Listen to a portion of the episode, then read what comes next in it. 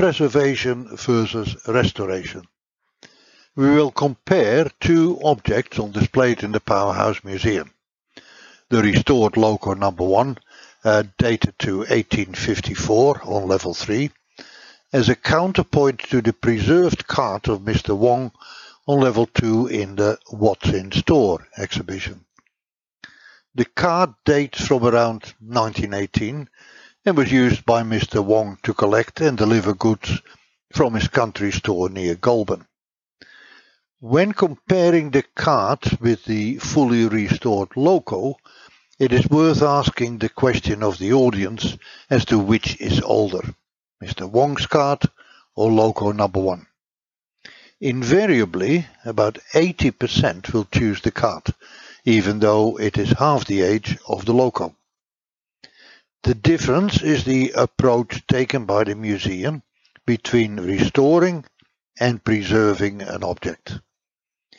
In preserving, the object is frozen in time as to when it was acquired. Preservation does include the stopping of any further deterioration. But if a spoke or a wheel is broken, then it is not repaired. If woodworm attacks it, then it is treated to kill the woodworm. In the loco restoration, on the other hand, the object was completely stripped bare and repaired to as new condition, as if it had just left the showroom. In restoring, much of the old fabric is renewed whereas the painted lettering on the card was seen and may have been applied by Mr. Wong. All the paint of the loco is modern. There is a growing trend in museums to opt for preservation, for it preserves that patina of age that many volunteers can also attest to. it's also cheaper. Uh, the same discussion applies to many other objects in museums, like paintings, ships, cathedrals, and many more. Is the surface you see the same surface the builder or painter saw and touched?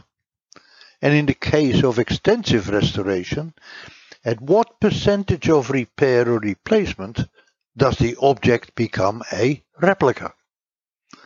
Some other examples are uh, the Mary Rose in Portsmouth, which is 100% original and is being preserved.